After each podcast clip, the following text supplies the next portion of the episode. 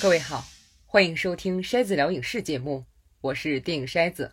这期节目我想跟大伙儿聊聊正在上映的电影《奥本海默》。在正式聊这部片儿之前呢，会聊一些诺兰以前的作品。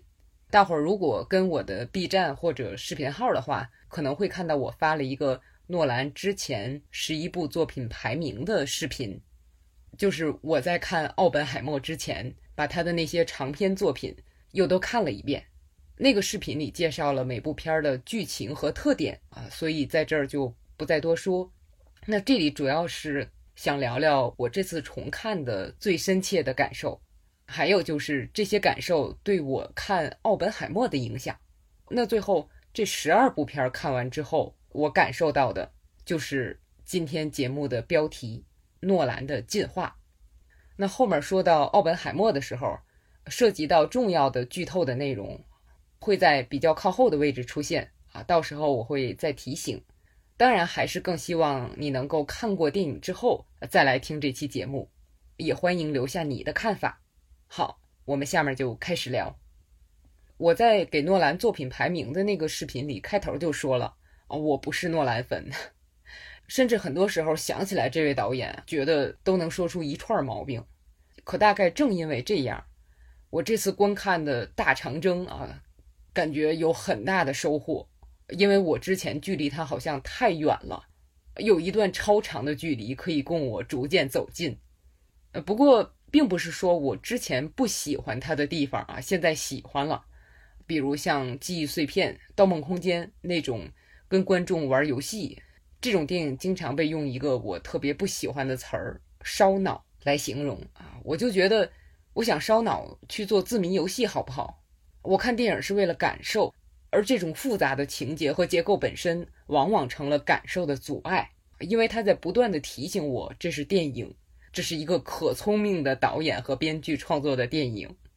再有就是诺兰之前特别喜欢用方法派演员，尤其是克里斯蒂安贝尔和莱昂纳多·迪卡普里奥，是那种很容易让你赞叹情感好丰富、演得好卖力的演员。也因此，你在大多数时候都能意识到他在表演。啊，我之前好像也说过，我就曾经很好奇，为什么会有很多人喜欢这种表演。后来想了一个原因，不知道对不对，就是很多人看影视作品的目的不是体验，而是旁观。喜欢烧脑的故事也一样，我就跟导演赛跑，看我能不能猜出来谜底。看表演也是，你看他表演的这情感多丰富，而我是希望。完全能融入那个故事，意识不到讲故事者的存在，意识不到表演技巧的存在啊！所以我一直认为，克里斯托夫·诺兰导演的片子啊，虽然我承认很有娱乐性，如果不是有娱乐性，我也不会这么重看过来。但是他不是适合我这种影迷的导演啊！我曾经是这么想的。可我这次在重看的过程中啊，实际上我不只是重看。而是每看完一部片儿，看 N 多评论，我甚至找到了当年啊影评人罗杰伊伯特评《蝙蝠侠：侠影之谜》的电视节目，每个评论我都一边看一边记，从别人那儿发现了我没意识到的一些点。因为诺兰的电影几年出一部，内容类型都有很大的差异，你平时就很难放到一块儿想，呃，甚至你像我那个。十一部片排名的那个视频发在视频号上之后，呃，就有朋友在底下留言说：“原来这么多有名的片子都是他拍的。”我觉得很正常，哪怕是诺兰这么有名的导演，多数观众在看片儿的时候还是不太会注意导演是谁的。啊，我虽然知道，但是也没太在意。以前就是一旦遇到我不喜欢的点了，这时候我就会想：你看，诺兰又这样。可是我这一轮重看，就逐渐意识到那些影评里反复提到的，一个是诺兰对实景拍摄的执着。我们知道他在电影里尽量不用 CGI，啊，当然不可能完全不用啊。这点跟我们上上期节目提到的汤姆克鲁斯很像。你说老派吗？坚持吗？可他视觉感受就是不一样。虽然科技发展到现在了。但是还是骗不了人的眼睛和大脑。无论是《盗梦空间》里旋转的宾馆走廊，还是《星际穿越》里那个异次空间的书架，还是《信条》里的大飞机，那种真实的质感，那种冲击是替代不了的。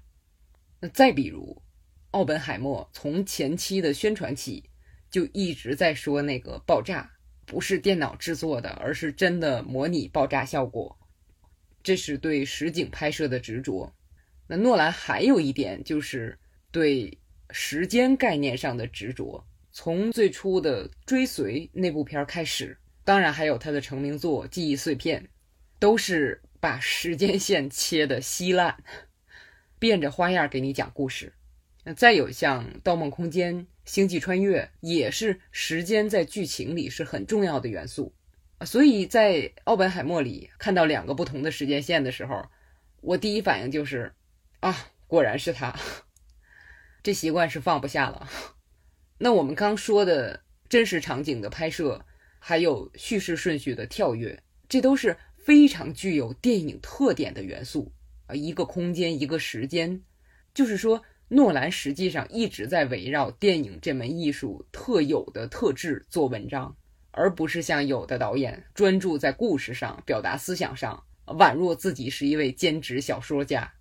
所以，当意识到这点的时候，诺兰的形象在我心里开始加分了。那我前面不是说我一边看片子一边看评论吗？我看到和听到的那些评论基本上都是夸赞，我已经习惯了啊。再说以前也都是夸赞，这个影响不了我。但我既然都这么看了，就不能抱着极大的成见去看。我如果十年前看这些片子是什么感觉，现在十年后还是什么感觉？那不光是我这边二十多个小时的观影时间白搭，那我感觉我这十年的生命都有些白费了。那结果是果然，在心态更加放开啊，以及积累了更多的观影经验之后，我看这些片儿的感觉明显不同了。我这里只说观感差异最大的几部片儿，首先是前两部蝙蝠侠。Where do we begin? A year ago, these uh, cops and lawyers wouldn't dare cross any of you. I mean, what happened? So, what are you proposing? It's simple kill the Batman. 二零零五年的《侠影之谜》啊，如果你现在看，会觉得啊还可以，还不错的一部超级英雄电影。可这是漫威第一部超英电影《钢铁侠》出来。三年前，想到这个，我就意识到这部片是有多了不起，也开始明白了当初那些评论，那些人为什么对这样一部片如此震惊。因为之前的蝙蝠侠，包括其他超级英雄电影，当时主要是超人了，都是很卡通的感觉。那《侠影之谜》一出来，一下子就厚重了好多。所以，电影的历史地位这个事儿，你看过还不行。得有足够的见识进行比较才行。当初看《侠影之谜》之前，那些蝙蝠侠电影我也都看过。我记得特别清楚，我小时候非常喜欢《蝙蝠侠与罗宾》。我当初看那个片儿是学校组织的，现在是不是难以想象？当时就认识施瓦辛格，男主角乔治克鲁尼谁也完全不认识。我当时印象最深的是，哇，这个独藤女好好看哦。长大之后才知道，那位演员叫乌玛·瑟曼。可实际上，《蝙蝠侠与罗宾》可以说是大失败，让 DC 八年里不敢再拍蝙蝠侠电影，直到《侠影之谜》。所以，很多时候不是看过就可以了。那时候我根本形成不了真正的审美意见，那个记忆并不是可靠的。所以，当初在那个记忆上形成的。对那部影片的评价也是不可靠的。《侠影之谜》三年之后，《蝙蝠侠：黑暗骑士》，我这次重看的时候有点震惊的感觉，怎么这么好？这么复杂的故事和深刻的表达，怎么结合的这么好？这部电影和第一部《钢铁侠》，还有爱德华·诺顿那部《无敌浩克》是同一年的，你想想。而且这部《黑暗骑士》啊，哪怕是放到现在。也是超级英雄电影的佼佼者，我觉得不比《美国队长二》差，甚至很多人可能觉得更好。可是，当初这部片给我的记忆是什么呢？这个片出来的时候，很多喜欢他的人，为了把他推上 IMDB 第一位的宝座，想方设法给当时排在第一位的《教父》打低分儿。这个事儿的结果是，之前排在第二的电影《肖申克的救赎》渔翁得利，升到了第一，到现在都是第一。我当时作为一个非常喜欢《教父》而讨厌《肖申克救赎》的影迷，现在也是啊。你能想象我的心情吗？所以，哪怕是不久之后亲眼看到了《黑暗骑士》，包括这些年来一直有人在夸这部片儿，我心里就气不打一处来。电影什么样我早忘了，光记着 IMDB 那事儿呢。所以这回一重看，我就发现，啊，真好看啊！这电影怎么那么好看？你可以说 IMDB 那个事儿我已经释怀了，好电影它就是好电影。可是关于《黑暗骑士》三部曲的历史，有远比我的态度变化更复杂的故事。就是这三部拍完，诺兰好像想方设法跟这三部曲，以至于跟超级英雄题材撇清关系。他不想重复自己这个事儿，我非常理解。可是说句不好听的话。他这个孽做下了，他不但让超级英雄电影走出卡通化，更提升了这类电影的地位，扩大了观众的胃口、片商的胃口。那这类电影后来的发展，还有对电影市场和电影艺术的影响，我们都知道了。啊，我虽然一直是超级英雄电影的爱好者，但是这类片儿对这门艺术的不好的影响，我也承认。我们之前聊《纽约时报》首席影评人转行的那个事儿的时候，也聊到过超级英雄电影的一些负面影响。那所以，在《奥本海默》上映之后，有些人在评论那部片的时候，就会拿诺兰和奥本海默做类比。你看，奥本海默做了个原子弹啊，威胁着全人类；诺兰拍了三部超级英雄电影，威胁着这门艺术和整个市场的健康发展。甚至有人觉得诺兰选了小罗伯特·唐尼作为奥本海默里的重要角色，并不是偶然。毕竟那是另一位超英电影的重要开端人物。来，我带你转型，咱努力让电影市场转型。当然，这种说法只是猜测啊，不过我觉得挺有意思。再有一个让我重看时很意外的片子是《星际穿越》。我这个人吧。习惯于否定过去的自己，我忘了是在哪儿看的一个故事，好像是说一位古人经常悔前文，后悔的悔，呃，就是不能接受自己以前的文章啊，觉得写的不好，所以总是把之前写的东西烧了，还是怎么着？就我实在查不着那是哪儿的典故了，知道的朋友麻烦留言告诉我。我当时听到这个人的故事，心想啊，这不是我吗？我曾经写过的文章啊，包括。做过的这些音频节目，我都不太敢回头来看、回头听，因为我知道我能挑出来一堆毛病。但是我创作的时候肯定是尽全力不让它有毛病的，所以做完了发出来之后就更不敢面对。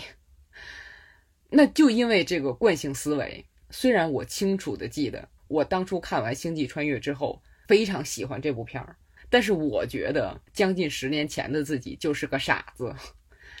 星际穿越肯定没有我当初觉得那么好，结果这一看啊，竟然比我当初以为的还要好。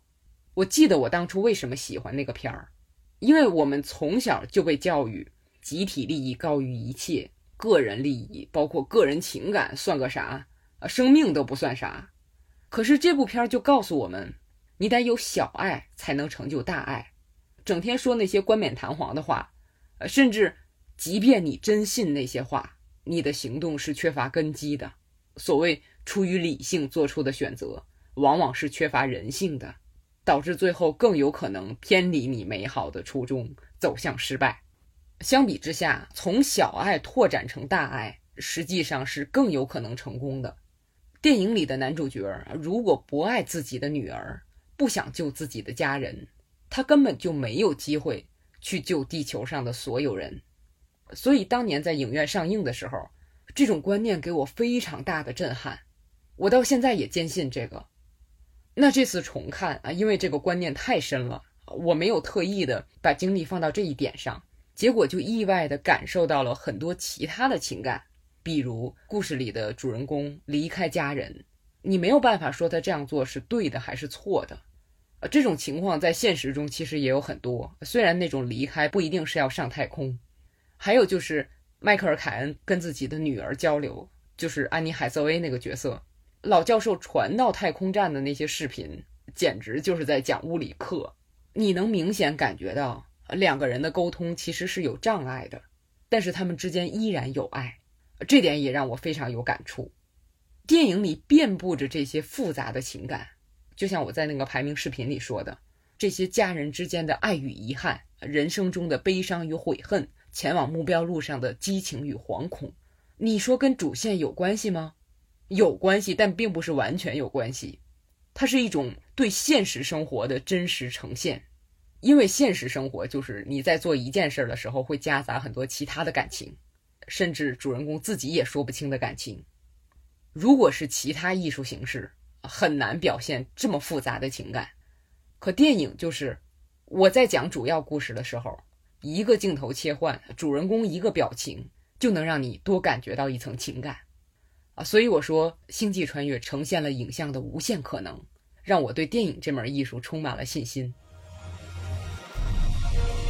We must confront the reality of interstellar travel. Murph. I love you forever.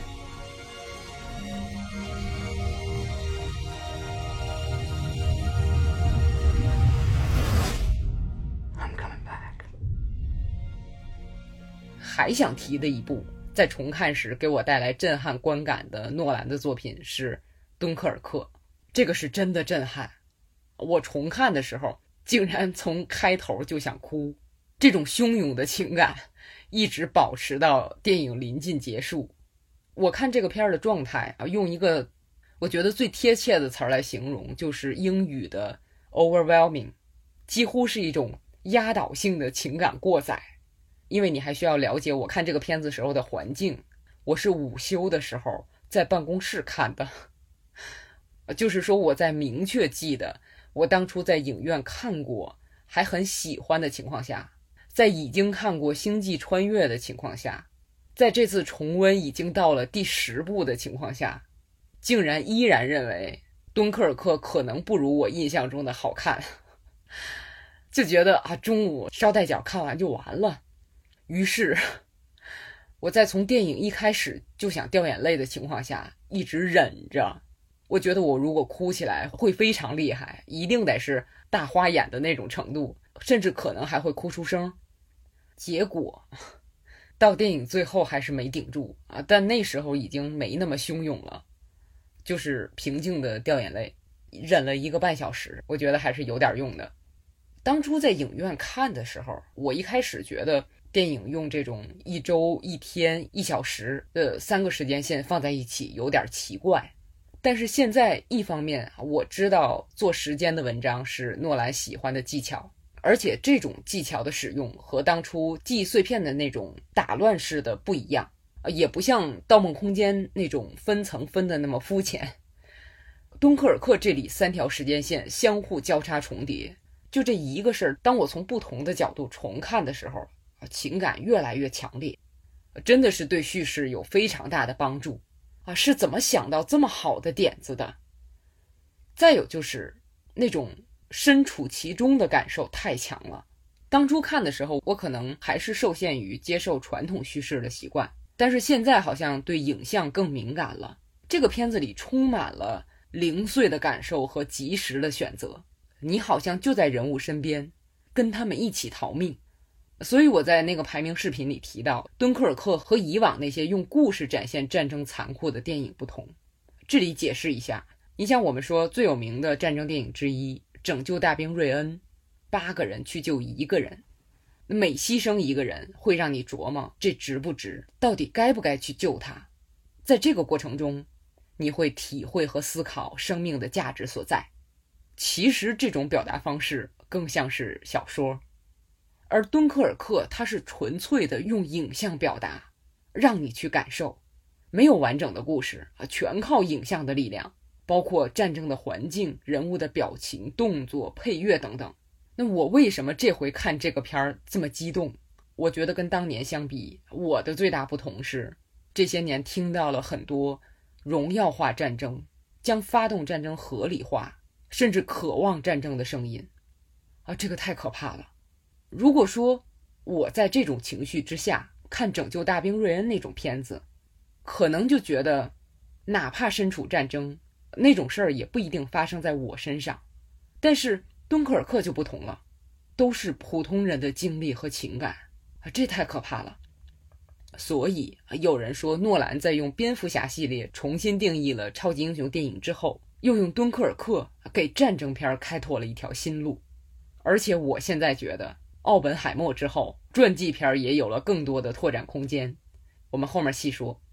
那我前面说的这些，估计大伙儿能有个大致的感觉，就是 我在主观上不断否定诺兰，不断否定自己。在这个前提下，由于客观上人生阅历也好，审美体验也好，产生了很多的变化，所以在重看这十一部作品的时候，不断得到惊喜。而且整体上是越到后面的作品越喜欢。我这里还没说诺兰对女性角色塑造上的变化，虽然变化不是很大，但是依然值得一说。我们后面在聊奥本海默的时候细说。那包括之前被很多人诟病，但是现在有些人也转变了观点的，对于诺兰电影里音乐的运用，好多人说特别吵嘛，好像是诚实预告片吧，好像是 Honest Trailer，那里边就说到。诺兰电影里的音乐好像是作曲家汉斯季默在弹风琴的时候睡着了，趴在了风琴上，所以就啊。但是我也听到有人说，现在觉得这种音乐很适合电影本身的情感，不觉得吵了。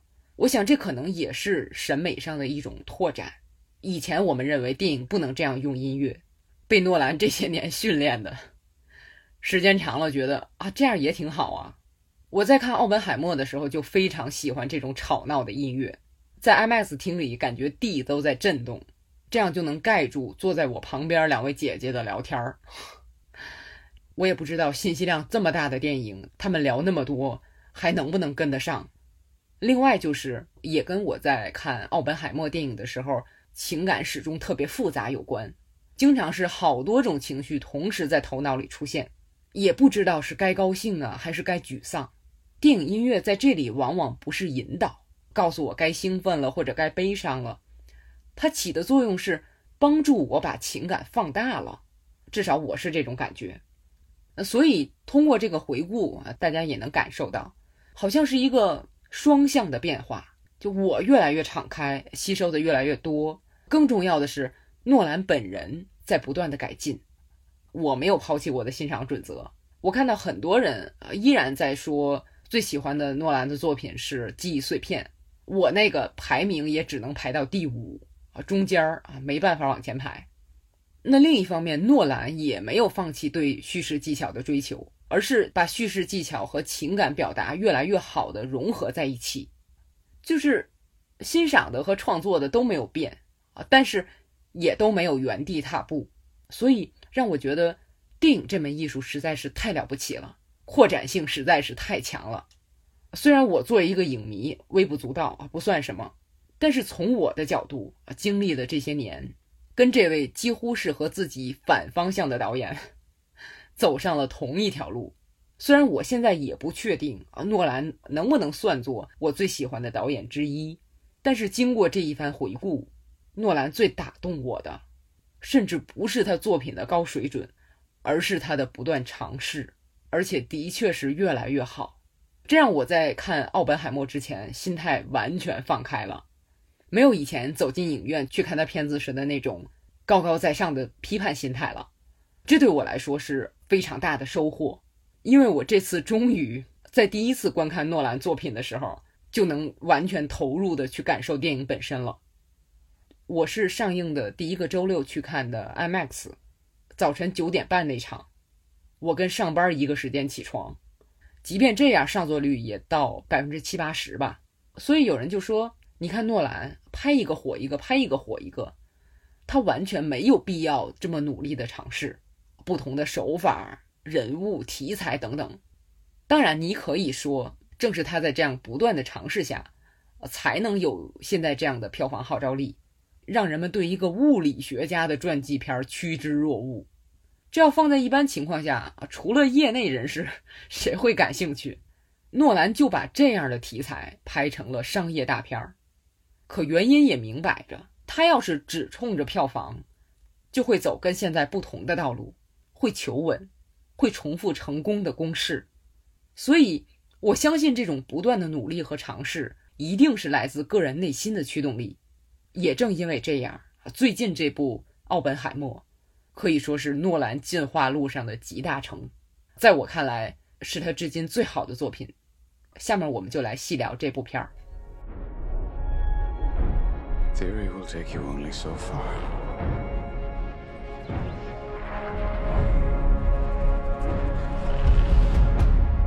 I don't know if we can be trusted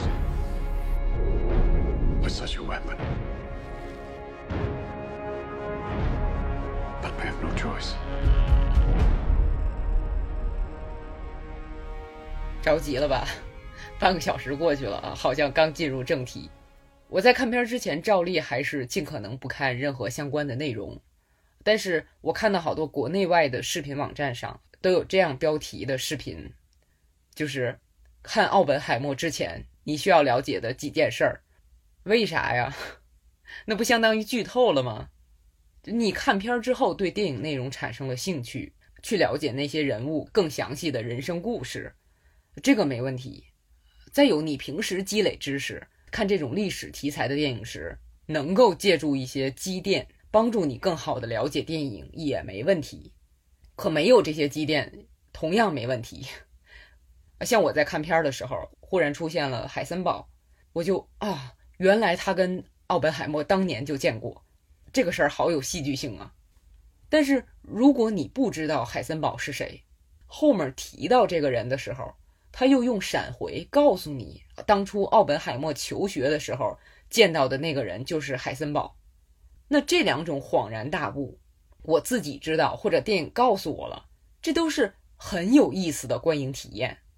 可你如果在看电影之前就知道电影里会出现海森堡这个人是干嘛的，跟奥本海默在年轻的时候见过，那两种体验就都感受不到，相当于你提前被剧透了。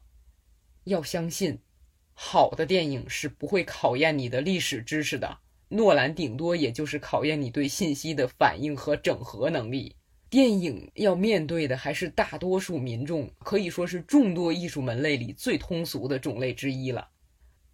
所以，就是看片之前一定避免信息过量，除非你就憋着一边看片一边给旁边人讲，显着你有多懂啊，那个例外。那信息过量的另一面就是信息的缺失。我们都知道这个电影能在这边上不容易。我想很多影迷，至少是我，没想到能在大银幕上看到这个片儿。最终，这个可以说是两方面妥协的结果：一面是想让更多人看到这部作品，想保持文化的沟通；当然也有部分收益上的考虑。那一面是我如果完全不参与，我就失去了影响力。也就失去了控制力啊！不想这样，所以我们最后看到的既有删减，也有遮盖，以至于我从影院出来，最大的困惑就是弗罗伦斯皮尤那个角色到底有什么作用？只是当局惩罚奥本海默的把柄吗？这么好的演员怎么会演一个这么莫名其妙的角色？后来看了一些对删减内容的介绍，我也不是完全同意。那些介绍的理解，所以只能等看到完整版的时候，我才能做出判断，才能知道自己错过了什么。可是跟这个不一样的是，这个片子的翻译字幕，在整个观影过程中一直在挑动我的神经。像 communist 和 socialism 这两个词的翻译，真的是让我抓狂。我知道那是故意的，直到电影后三分之一的时候，我才可以完全无视这个。专注剧情，还有更故意的，比如有一句的原文是 “interrogate in the Russian manner”，我发音不准啊，但是我听得懂啊，什么意思？以俄国的方式进行拷问。字幕是什么？大型伺候，说明翻译是懂这句话的言下之意的，但是言上之意不能让观众知道。这片子里这样的翻译比比皆是。对这个事儿，其实对很多类似的事儿，我的态度是什么呢？你改变不了的，不能钻牛角尖儿，不利于你的身心健康。但是不要把这些视为正常的。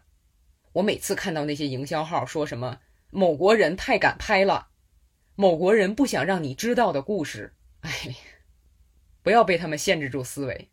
我就这么个建议。那具体说到影片本身，首先我想说的是，这个片子跟诺兰之前的作品相比，有很多。你一看就是一脉相承的特征，比如我们前面说了啊，多条时间线交叉，它是两场听证会是两条线的线头，每一场听证会会带出来一连串回忆。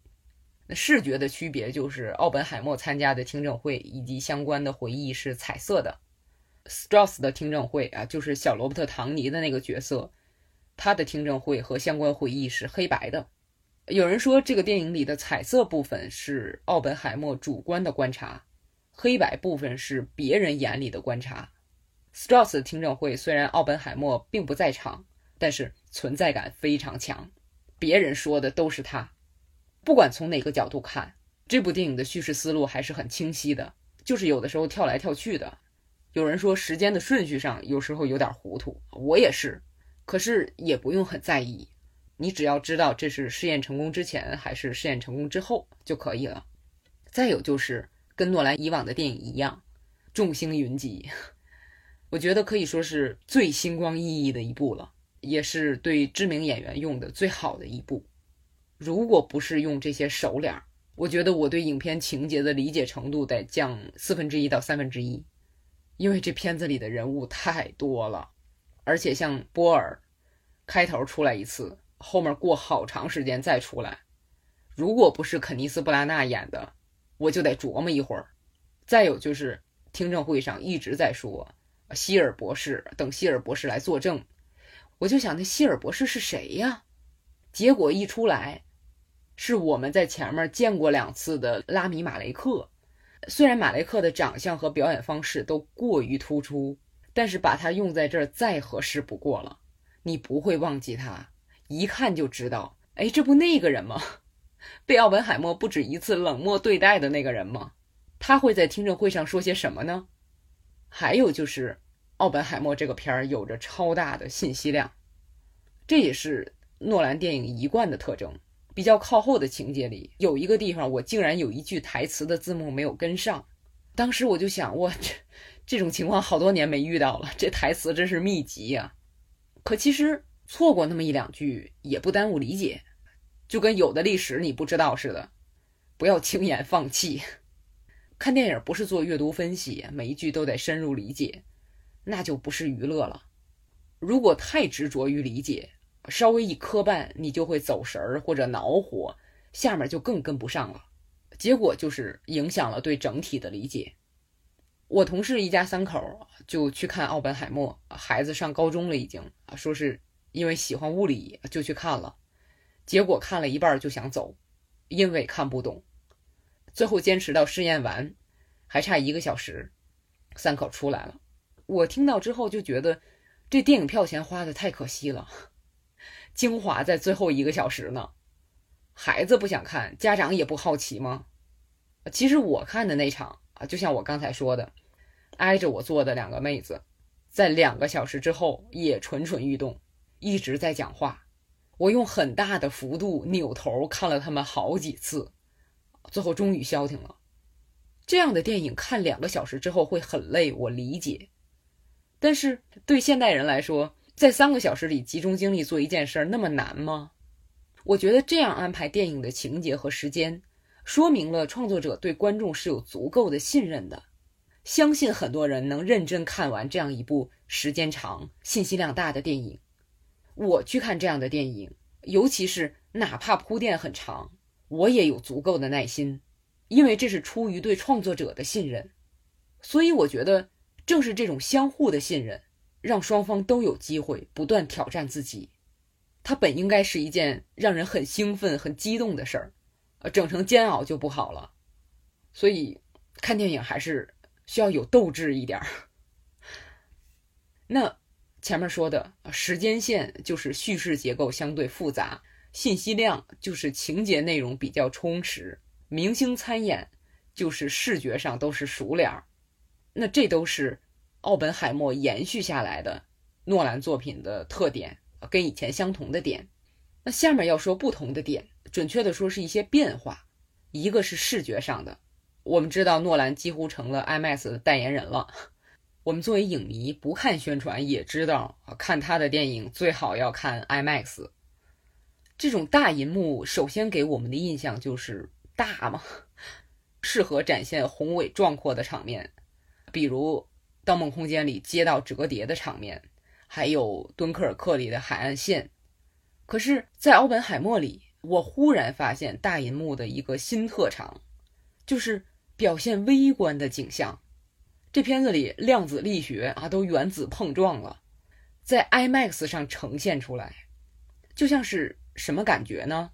我们上学的时候，第一次在实验室用显微镜看标本切片。有点吓人，那是一种被陌生的场景包围的感觉。那个世界我不懂，但是冲击力很强，很奇妙。奥本海默里对微观景象的呈现，就让我想起了那种感觉。其实我可能得有二十多年没见过显微镜那东西了，我都不知道怎么想起来的。好像奥本海默唤起了我深埋在大脑犄角旮旯的回忆。那说到微观呈现这个事儿，还想说点题外话。我不知道大伙儿注意没注意到，电影里人物的皮肤，包括女性角色，都是那种特别真实的皮肤质感。我现在韩国影视看多了嘛，真是受不了那种高光下修饰的皮肤，连男演员也是那样，超假，特别假。其实不光是韩国，东亚人吧。好像对真实的皮肤质感有着深深的恐惧，所以这其实也适用于前面那个建议：看可以，但是不要把那种溜光水滑的皮肤当真。如果因为这个再花太多冤枉钱，不值得。回来说，诺兰在《奥本海默》里虽然也是有点复杂的叙事线，但并不是很复杂，就是两边开着听证会，边开边回忆，还用黑白和彩色给你分开了。黑白的那部分，在整部影片很靠后的地方揭露了一些信息，让我们对一些人和事的感觉完全不同了。但就这条线的叙述来说，你觉得是顺理成章的。所以这部影片里的处理，我觉得就跟当初记忆碎片用叙事结构来隐藏信息不一样。相比起来，现在这个就很自然。看记忆碎片的时候，我觉得。我和创作者是不平等的，他在有意隐瞒一些本该早就告诉我的信息，但是在奥本海默里，实际上也是隐藏着信息，可那种隐藏就很隐蔽，尤其是设置了一个 Strauss 助理的人物，让观众觉得受到的蒙蔽是他，而不是我们，而当真相出来的时候，他那个反应正是我们的反应，所以我觉得诺兰还是在搞叙事的花样。可手法就精密了很多，隐藏性强了很多，不但是不再影响观众观看时的情感投入，还能助力啊！我非常满意。花活不是不能搞，电影是非常适合在结构上玩花样的艺术，关键是看你怎么搞。那说完了诺兰在《奥本海默》里对大银幕表现的拓展，还有在叙事结构上的精进。下面我们就聊聊这个片子里的女性形象，较她以往的作品的不同。这会涉及到一些剧透啊。不过最近的也是十年前的电影了，到现在我这剧透不剧透，估计关系也不大了。那早期的像《追随》还有《记忆碎片》，那里最主要的女性角色，完全就是通过欺骗操纵男主角来达到自己的目的。再后来像《失眠》和《致命魔术》。那里的女性角色就是妥妥的旁观者，看着男性角色叱咤风云，自己啥招都没有。所以美国有个很常见的笑话嘛，就说某个人像是诺兰电影里的女性角色，看着这事儿好像有他，可实际上这事儿跟他没关系。我以前说过，我现在在看二零一八年之前的片子的时候，经常会一惊，这里的女性形象是什么玩意儿？所以在向人推荐《Me Too》之前的片子的时候，我通常都很谨慎，甚至得自己先看一下，再感觉一下。包括我们之前聊《碟中谍》系列的时候，他那里边对女性角色态度的变化让我非常感动。但是在早期第二部的时候，里边对女性角色的态度真的是严重过时。可诺兰这些电影，哪怕是早期的，我也没有过时的感觉，因为他女性戏份太小了，展现的就是这个女性的一小部分。这样一个配角，作者没有试图解读她。只是呈现了他们在这件事儿里扮演的一个角色。那现实中会不会有女性这样欺骗？当然有，这就行了。只是时间长了，看了一部又一部之后，我就觉得，诺兰是不是 年轻时候受过女性的一些什么刺激？你像玛丽昂科蒂亚那两个角色，《盗梦空间》里真是好烦呐，到处捣乱。黑暗骑士崛起更别提啊！开始看着挺好，到最后冷不丁捅刀子，我就好奇，这创作者究竟被谁伤害的这么深？这心理阴影能延续十多年？当然这是我的猜测，但是我觉得并不是完全没有根据啊！创作者早期通常会从自己的生活经历中汲取素材，到后面才逐渐挑战陌生领域。大伙儿诟病诺兰作品的另一个问题，不就是主人公总是白人男性？他就熟悉这样的处境和心境啊！只要拍得好，有什么不好吗？可这一路看过来啊，我还是觉得对女性认识的局限啊，对他早期的一些作品是有影响的。比如《盗梦空间》里，电影都进行三分之二了，艾伦·佩奇那个角色还在问莱昂纳多。非常简单的关于盗梦的原理问题，我当时在电影院里看到那儿都抓狂了。哦，怎么还在问？我知道是给观众解释，但是如果这个女性在创作者心中更有脑子的话，这个创作者就会为她编一些更复杂的问题，就不会把给观众解释的这个环节搞得这么露骨。再比如。《侠影之谜》就是他的第一部蝙蝠侠作品。由于对女性认识上的局限，我觉得这个片子在选角上可以说是大失败。好像是想通过凯蒂·霍尔姆斯表现瑞秋·道斯的那种单纯的特性，结果是显得寡淡了，都就演员的表现力几乎没有啊，真单纯了，像一杯白开水。让人欣慰的是。黑暗骑士里这个角色直接换了演员，啊，当然换角色这个事儿的原因比较复杂，但是麦克杰伦哈尔的诠释就丰富的多了。虽然剧本给的发挥余地也很小，还是个牺牲者的形象啊，但是整体呈现出的效果可以说是这个系列里的女性形象好一些了。再后来继续丰富啊，尤其是安妮海瑟薇的加入。不管是《黑暗骑士崛起》里的猫女，还是《星际穿越》里的科学家，包括《星际穿越》里的另一位科学家杰西卡·查斯坦，这三个角色给我的感觉是没有明显的性别特质，就是这个角色被安排成男的也行，女的也行。当然，这个不能完全用来形容猫女，而且我特别反感同样是骑摩托车，猫女的姿势和蝙蝠侠的姿势有很大的差异，导演是有意的。可是。从情节上来说，猫女和蝙蝠侠最大的差异还是经济地位上。她在故事里做出的关键选择，不是因为她的女性身份，不是因为她爱上了布鲁斯·韦恩，而是因为她的平民出身。这种安排我觉得特别棒。那相比之下，《星际穿越》里的安妮·海瑟薇和杰西卡·查斯坦演的这两位科学家，他们的角色换成男性，对这个电影的情节基本上没有什么影响。但是诺兰把他们设定成了女性，这种处理一方面让影片的情感更丰富，另一方面，这种女性角色的安排让我觉得是真正给予了女性与尊重。我看到有的人针对《奥本海默》里没有对女性科学家的细致展现，批评诺兰瞧不起女性，不愿意表现女性在科学领域的成就，不愿意表现女性在科学领域体现的水准。我就想，你没看过《星际穿越》吗？那前面说的这种让我感到使影片更丰富，同时还给了女性真正尊重的场景，甚至还出现在了敦刻尔克里。本身这个电影里就很难有女性形象的出现，参加战争的官兵全是男性。你如果把汤姆哈迪那个飞行员的角色安排成女性，行不行？可以，但是会牵扯观众的注意力，影响主题的表达，那就真是生硬的讨好了。我们最近看过的很多片子都在这种处理上很牵强。那我这里想说的敦刻尔克的那个情节是在哪里呢？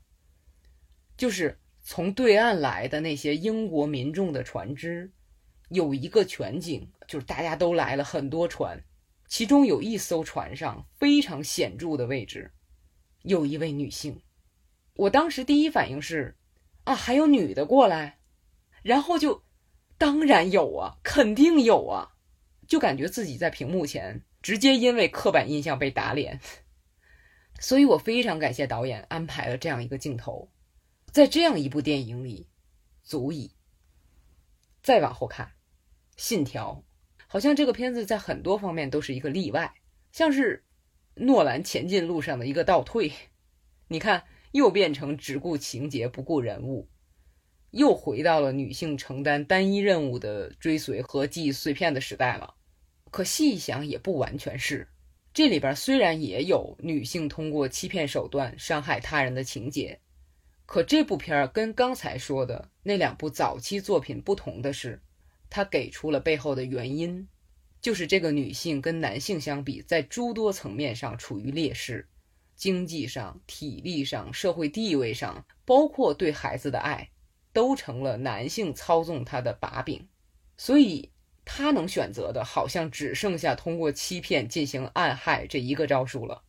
另外，有人批评《信条》里的女性角色的一个理由，就是这个人物的情节完全是围绕他的妻子和母亲的身份展开的。整部电影里，就是他想带着孩子摆脱残暴的军火商丈夫，就这么一个目标。我乍一听觉得吧，是有道理。可这个事儿就怕比，你知道吗？说到这儿，这个话题又得扯远一点儿。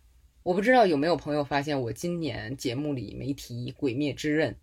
之前《无限列车》和《油锅篇》我都专门做了一期，聊了很多，因为我很喜欢。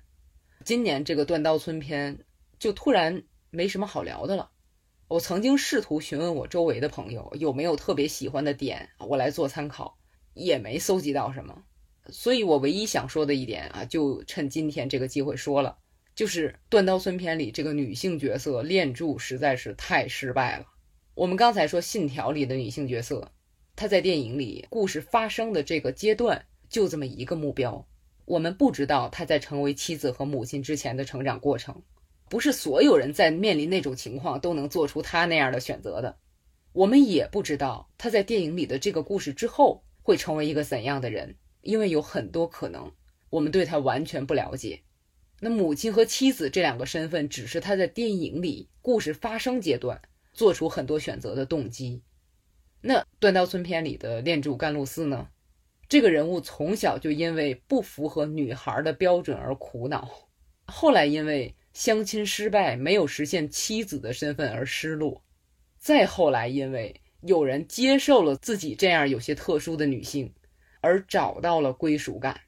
好像这个人一辈子都在被女性这个身份定义，不是别人给他的定义，而是他给自己的定义。那相比之下，同样在《断刀村篇》里亮相的石头无一郎，他的成长和苦恼始终都是我要成为一个什么样的人，而不是我要成为一个什么样的男人。所以炼柱和霞柱这两相对比，这个女性角色就好像是半个人。这部剧里对女性的表现不但是肤浅的，而且是不真实的啊忘了女性首先是个人这个事儿。另外，他那个扮相还有打斗方式就更别提。我有位朋友说，连他那个打斗都跟艺术体操似的，女性特有的运动，就很好笑。所以这么一对比，我就觉得很多时候不是说女性的戏份多，对她的人生解读多。就是对女性角色的尊重，进而延伸到对女性的尊重。像从记忆碎片到信条的转变，就是从不解释动机到解释动机。我现在对女性的理解只到这里，我就解释到这里，同时让这种解释跟主线本身很好的结合在一起就可以了。而且信条这个选角也很有意思，演员伊丽莎白·德比茨基这位演员一米九的身高。按传统思维很难找到合适的女性角色，诺兰就没有在乎这个，跟他一起合作的演员也没有在乎这个。女性当然可以有高个子了，还有男主角的人选。之前不是说诺兰作品里男主角都是白人男性吗？那这次就选了非裔演员做主角，这个角色还没有名字，就叫做主角。有人猜测是诺兰故意针对以往的好莱坞电影。以前的电影里有很多是主角是白人男性，助手或者跟班儿是非裔角色，就像是《肖申克救赎》里那种，可以说是一个延续多年的传统了。那《信条》里，我这次就让非裔演员叫主角，有一点讽刺的意味在里面。那由于这部电影的特点，作品本身不必去挖掘主人公的内心，但是这个演员需要有一定的演技，让这种没有前因后果的角色。他的行为足够可信，满足这个要求的话，白人演员、黑人演员都是可以的。那这时候，诺兰选择了后者。我觉得约翰·戴维·华盛顿可以说是演二代里 演技非常扎实的一位演员了啊！他是丹泽尔·华盛顿的儿子，在这部片子里的表演没毛病。所以人们就在说啊，诺兰这样的导演，他完全可以不理会外界的这些批评。我不拍女性角色和少数族裔的角色，我的片儿照样好看，照样能票房大卖。就像我们前面说的，他不探索新的叙事手段，一样可以卖得好。脸皮厚的有的是，你看变形金刚，你看速度与激情。可诺兰一直在听取意见，一直在吸收和改变，啊，这个非常不容易。终于说到奥本海默这部片里的女性角色。前面我们说了啊，琼那个角色因为删改太多，我现在没有办法做出判断。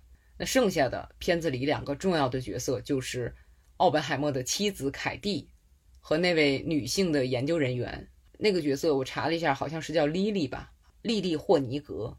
两位女性都是在学术上有很高水平的人，但是让很多人不满意的是，电影里并没有表现这些，甚至还有人希望电影里加入更多的。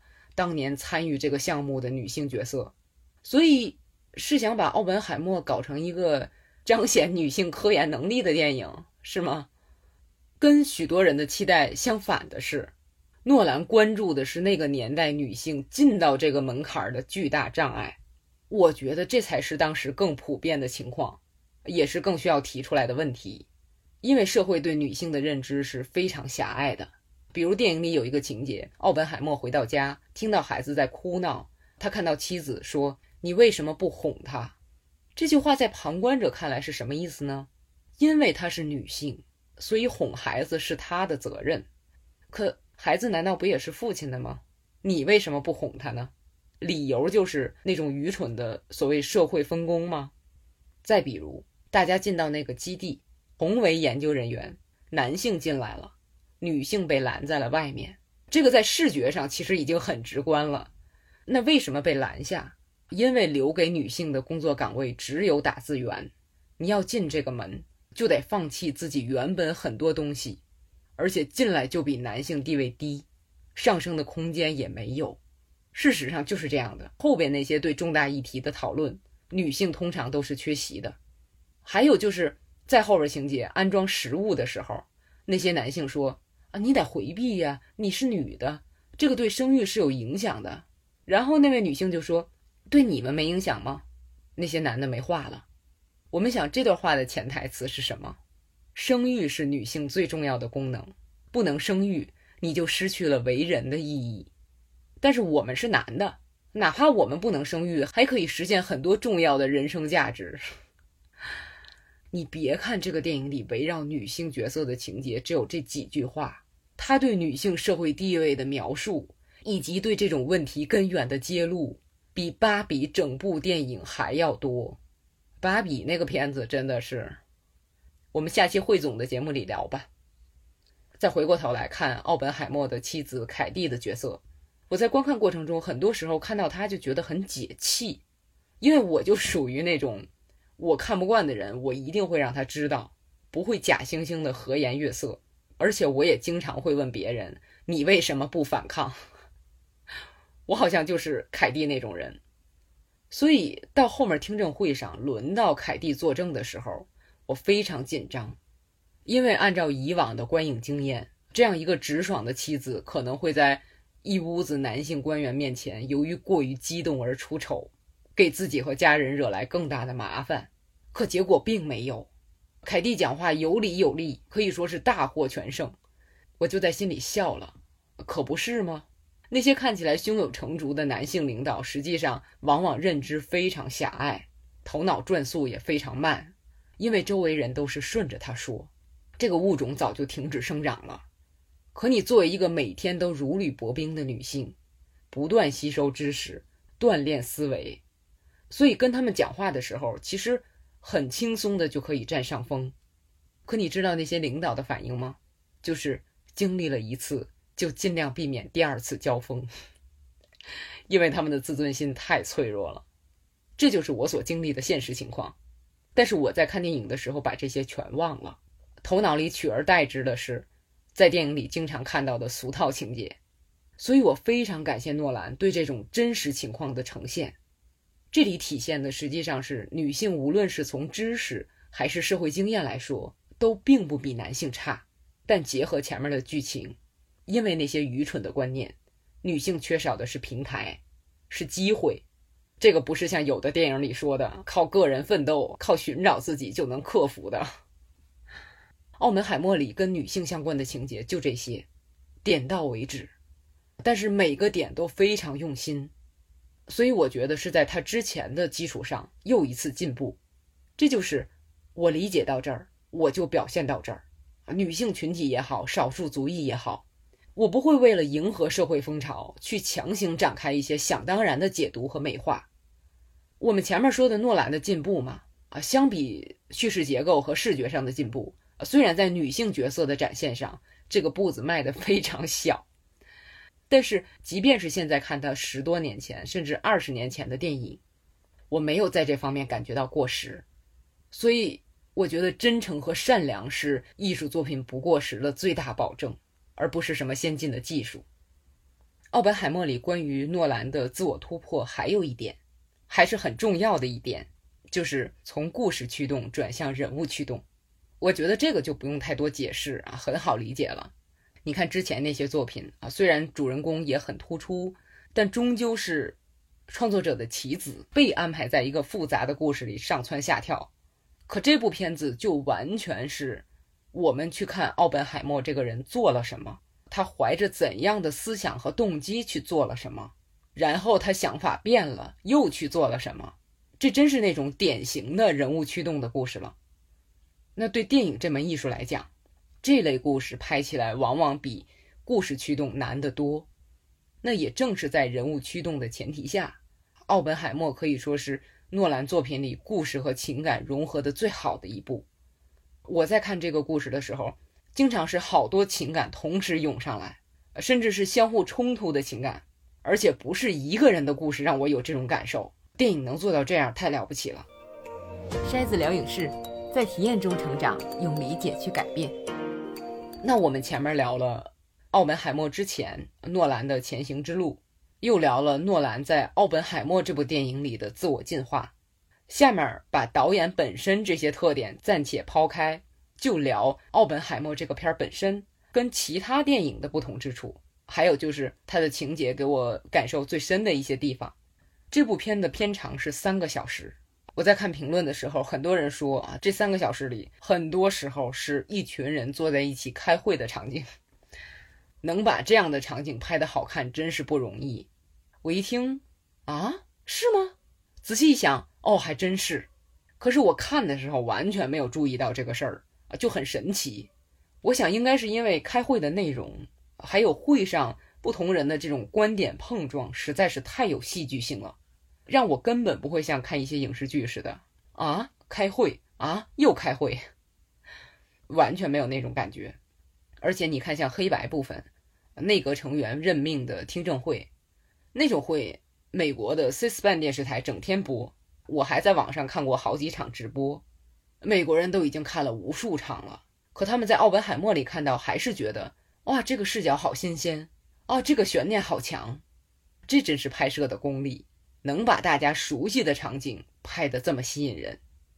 再有就是这个片子作为传记片非常特别，这几年出了很多传记片很多时候我都是硬着头皮看，看之前你就能猜到它的大致梗概和走向，非常千篇一律。不是历经坎坷终登巅峰，就是备受困扰最终凋零。就这些传记片啊，不单是故事片，很多纪录片也是走这个路子。主要目的就是讲这个人多有才、多不容易，还有一些从常见角度的解读和开脱。所以《奥本海默》这部片儿就显得非常独特。创作者的意图在于体现人性的复杂。我坐在影院里看这个片儿的时候，就意识到这个片子肯定是一个人一种解读。关注点也不会一样啊，内容太丰富了。可即使这样，我也没想到，我在看完跟一位朋友进行交流的时候，我俩对澳门海默这个人的看法几乎是相反的。因为只是在微信上简单说两句，还没有机会见面细聊啊，我不太了解他的理由，我只能说自己的。首先就是电影开头那个给苹果下毒的情节，对我影响非常大，我看到那儿简直震惊了。然后回到家来，发现那个事儿竟然还是真的。在现实中，是他下毒被学校发现了，要开除他。结果他父亲费了很大的劲求学校留下了他，所以就是他上学时差点杀了一个人。等他长大成人后，研发了一个能把全世界人都杀掉的武器。这让我想起来什么呢？有一部非常有名的日本电影叫《大菩萨岭》啊，我不知道有没有朋友看过，一九六六年的。片子里，重代达史演的那个主角是一个非常邪恶的武士，剑术还特别高强，到处残害无辜生命。关于那个片子的评论里有一句话我印象特别深，就是那个年代只有武士能带刀，才有使用武器的本领，所以这些人的道德水准就显得非常重要，他们的行为会直接影响到他人，以至于这个社会。那实验室里的科研人员也是这样。他们能够掌握到那些有剧毒的化学试剂，这些人就有责任用好这些试剂。如果有道德卑劣的，就会拿这个去杀人。包括后面科学家有研发各种科学成果的能力，尤其是那种顶尖的科学家，这中间就会有人去研究杀人的武器，越多越好，越快越好，才能显示自己的科研水平。类似的还有，我向大伙儿极力推荐一部。二零一七年的三集纪录片叫《五人归来》，这其实是根据一部非虚构作品改编的纪录片。那本书咱们这边也引进了，叫《五个人的战争》，我非常喜欢啊。纪录片和书都看了，那里边讲的是二战时期美国军方为了让后方的民众了解和支持前方的战场，请了五位好莱坞著名导演到前线去拍纪录片。那里边给我印象特别深的一个情节。约翰休斯顿拍了一段战争之后的场景，军方说：“你拍的这是什么？这是反战片啊！” 约翰休斯顿说：“我要是拍出歌颂战争的片子，你就应该把我枪毙。”啊，我对这句话印象特别深。照休斯顿这个标准的话，我这些年来也是见识了不少该被枪毙的导演。那好在，像诺兰这种有高水平，能得到高投资。而且对自己的作品有高度掌控权，在世界范围内有巨大影响的导演，不是那个滥杀无辜的武士。万幸。当然，这个电影并不是一开头就要用一个毒苹果否定一个人，但至少避免了我们在后面对他产生盲目的崇拜心理。他也是可能犯错的。电影里所有这些看似高高在上的人物，哪怕是高官、学术权威。军界高层，即便是总统，近看也是普通人，是有可能犯错的。但让人无奈的地方就在于，成千上万的人的人生，往往就是这些人坐在那儿开个会就决定了的。轰炸的城市为什么没有东京？因为下决定的人喜欢那儿，在那儿度的蜜月。这个事儿现实中就是这样。这一点也来自现实，就这么随机。可你说，天才和权威都会犯错，那民众就更好吗？我觉得电影里没有涉及太多民众的意见，这个是很明智的，要不就太分散了。电影里只有一个集中表现民众态度的场景，就是扔下炸弹的消息传来，奥本海默走进一个小礼堂，礼堂里的人欢呼雀跃，简直是狂喜。可你细想，他们欢呼的是什么？是炸弹炸死了人，是以万为单位计数的人。电影在这个时候就特别有意思，他把民众狂喜的那种状态，还有奥本海默那种困惑、迷茫又震惊，甚至有一点灵魂出窍的感觉，用特殊的视觉和声音处理表现出来了。当然，重要的还有演员基里安·墨菲那种复杂的表情。你看，这种环境。表情和声音各自传达的信息都不一样，融合在一起又传达出一种全新的意思。这是电影特有的表现方式，话剧没办法表现那么细节的东西，那么多的角度。文学作品吧，它又需要解释，如果有解释的过程，观众自己叠加之后瞬间感受的那种妙处就没有了。所以这种镜头对我来说是提醒我。为什么会爱上电影的镜头？奥本海默不但告诉我们个体和群体都可能是错的，而且还向我们展现了犯错的一个重要原因，就是对权力的渴望。下面就开始剧透重要情节了啊！还没看片的朋友可以打住了。不过会有吗？没看片会在我这坚持一个多小时吗？下面我想说的就是电影里这两场听证会的主角。实际上都是非常渴望权力的人。我现在想到电影里的奥本海默，脑子里就浮现两个物件儿一个是那个苹果，一个是他那顶帽子。还记得他在戴那顶帽子之前是什么装扮吗？他穿的是军装，感觉他穿的挺开心的。是被人说了军装不适合你之后，换成了能彰显所谓个性。实际上还是权力的牛仔帽。他在基地做各种指挥的时候，我就在心里暗笑。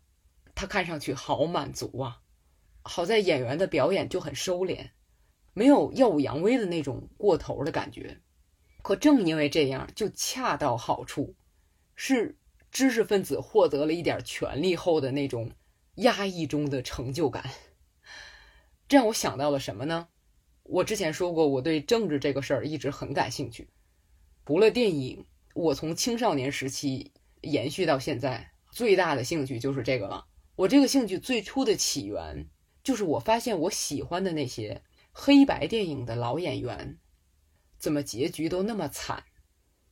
很多人跟权力走得很近啊，怎么到了六十年代那个结果？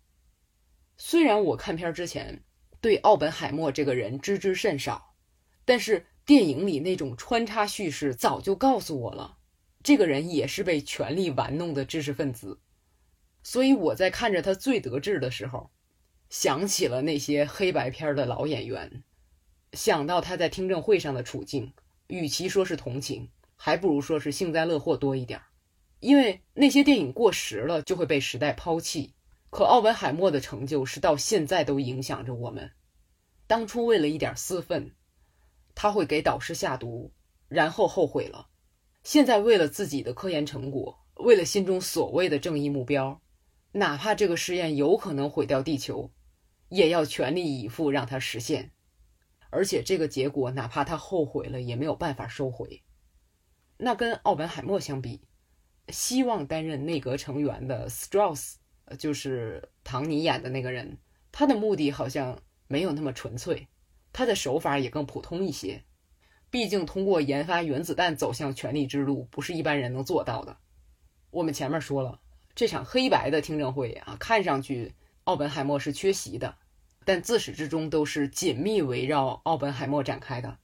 跟诺兰之前的复杂叙事结构啊，包括一些对黑白镜头的运用不同的是，这里的这条黑白叙事线对剧情的意义非常重要。我觉得至少有三个作用。一个是告诉我们，权力一贯的拉拢和利用别人实现他们的目标，用过之后，当你对他们没有价值了，甚至和他们的目标冲突了，会毫不犹豫的将你一脚踹开。所以，当你想利用权力达到自己对权力的渴望的时候，三思。这条线的第二点作用是，它实际上是从另一个角度对奥本海默追求权力的映照，也简化了许多。实际上，这两个人是在用不同的方式追求权力。看 Strauss，你就能更清楚的看奥本海默。第三个作用就是展现了权力对人灵魂的毁灭。看上去好像 Strauss 更恶劣一些，尤其是最后他助手跟他说，奥本海默和爱因斯坦可能他们讨论的是别的事儿，比你更重要的事儿。当时我就觉得，哇，Strauss 这个人有点可怜啊。可他伤害的只是奥本海默，而奥本海默在做炸弹的时候，明知这是用来干什么的。不是说我研究这个东西的时候，它是用来跟外星人交流的，结果被改装成了武器，并不是。他其实是在自我蒙蔽。不管是 Strauss 也好，还是奥本海默也好，他们在追求权力的过程中，灵魂都缺失了很大一部分。这两个人各自也受到了不同形式的惩罚。不过有一点值得说一下，就是这两个人做出这种事儿的环境都是在极端的状况下。奥本海默是二战。Strauss 是麦卡锡主义盛行的时期，我觉得小罗伯特·唐尼可能对麦卡锡题材有一定的偏爱。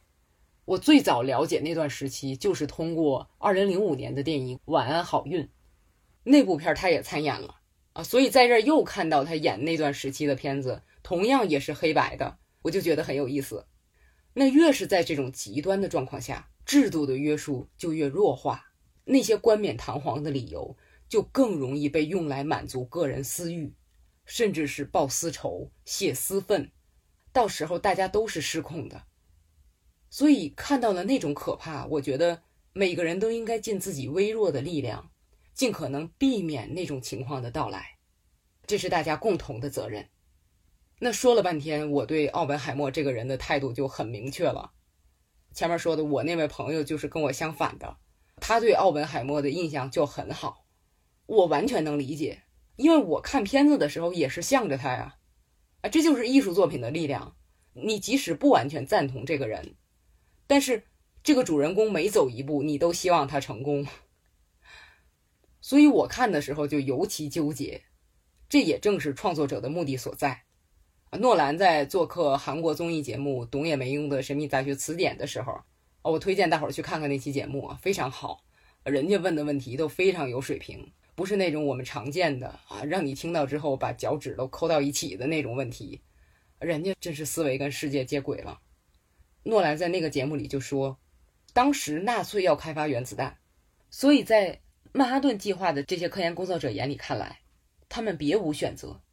诺兰说，如果是我，可能也会这样做。奥本海默当时认为，制造出炸弹本身这个事儿是能够停止战争的。而且是停止一切战争。我们知道，实际上他错了，可他当时认为自己的想法是对的。诺兰说：“现在我们回望，他到底是对是错？如果有人想要一个简单的答案的话，我觉得那就是无视历史。这部电影不是为了评判他们，而是为了理解他们当时做出了在他们看来是最好的选择。可也并不是说他们就是对的。”当今的电影有把人物简单化的倾向，可我觉得人类的复杂性是有趣的电影的基石。啊，我作为一个观众，我觉得他这个理念在电影里完全实现了。我从来没见过能这么好的展现人性复杂的电影，而且不是奥本海默一个人复杂，是里边好多人都复杂，而且都是科学家，怎么就一个人一个想法呢？人类的复杂性确实是有趣的电影的基石。我之前在评论电影的时候常说：“你看人的差异性有多大？好的电影会让我们拓展眼界，更好的理解他人，理解这个世界。”可看完《奥本海默》之后，我的最大感受是，这个电影能帮助我们理解自己。现在不是实行立人设吗？在我看来，换句话就是一种欺骗。可假话就是有这么一个特点啊，说的时间长了，讲的人很容易自己也信了。总听人设人设，甚至我们这些普通人，尤其是随着年龄的增长，都会觉得啊，我就是这样一个人，我在大家面前就是有这么一个形象，我说话办事有很多标准，以我的标准，我一直是对的，至少我这样做是有道理的。可这样不就既禁锢你的思维，又禁锢你的行动了吗？那既然人性是复杂的，那我就可能这个时候这样想，那个时候那样想。我过去可能是错的，我现在可能也是错的。错了没关系，思维有局限没关系，我不断改进，也在这个过程中不断了解自己，同时也不给别人贴标签儿啊。我可以更好的了解别人，因为我就是复杂的呀，每个人都是复杂的呀。我们虽然不是天才科学家或者政客。可也不是几个词、一段话就能概括的这么一个人呢。所以我在介绍奥本海默的那个小视频最后一句话是：只有拥抱艺术作品的复杂性，我们才有可能在现实中坦诚面对自己的内心。让我们共勉。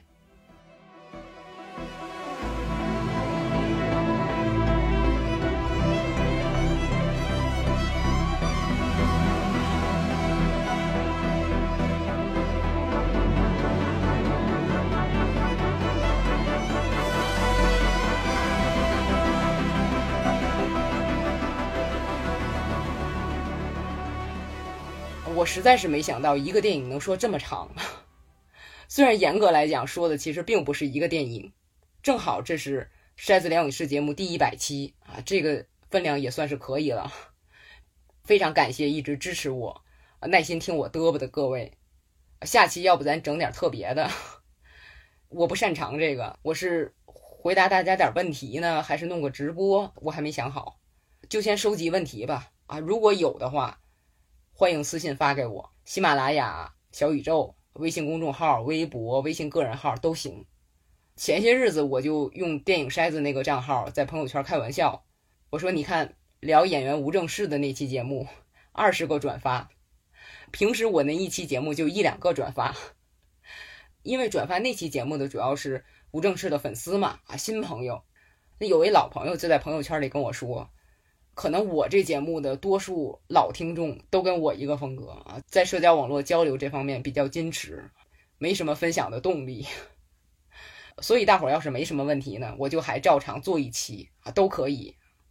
我这平时虽然是没太大更新的动力，可是一直小火慢炖啊，一直煨着。每期节目发出来，大伙儿的那些点赞，还有一些留言，让我特别感动。一段话就能支持个一年半载的哈，所以特别感谢。你看，这就是人性的复杂。我看到那种让我特别感动的留言，有时候会看好几遍，可一边看又一边想啊，太过了，错爱了，错爱了，我哪配得上这些话呀？就挺纠结的。终究还是感谢啊，就在一百期这儿跟大伙儿诚挚表达一下。好，感谢收听这期的筛子聊影视节目，我是电影筛子。我们下期节目再见。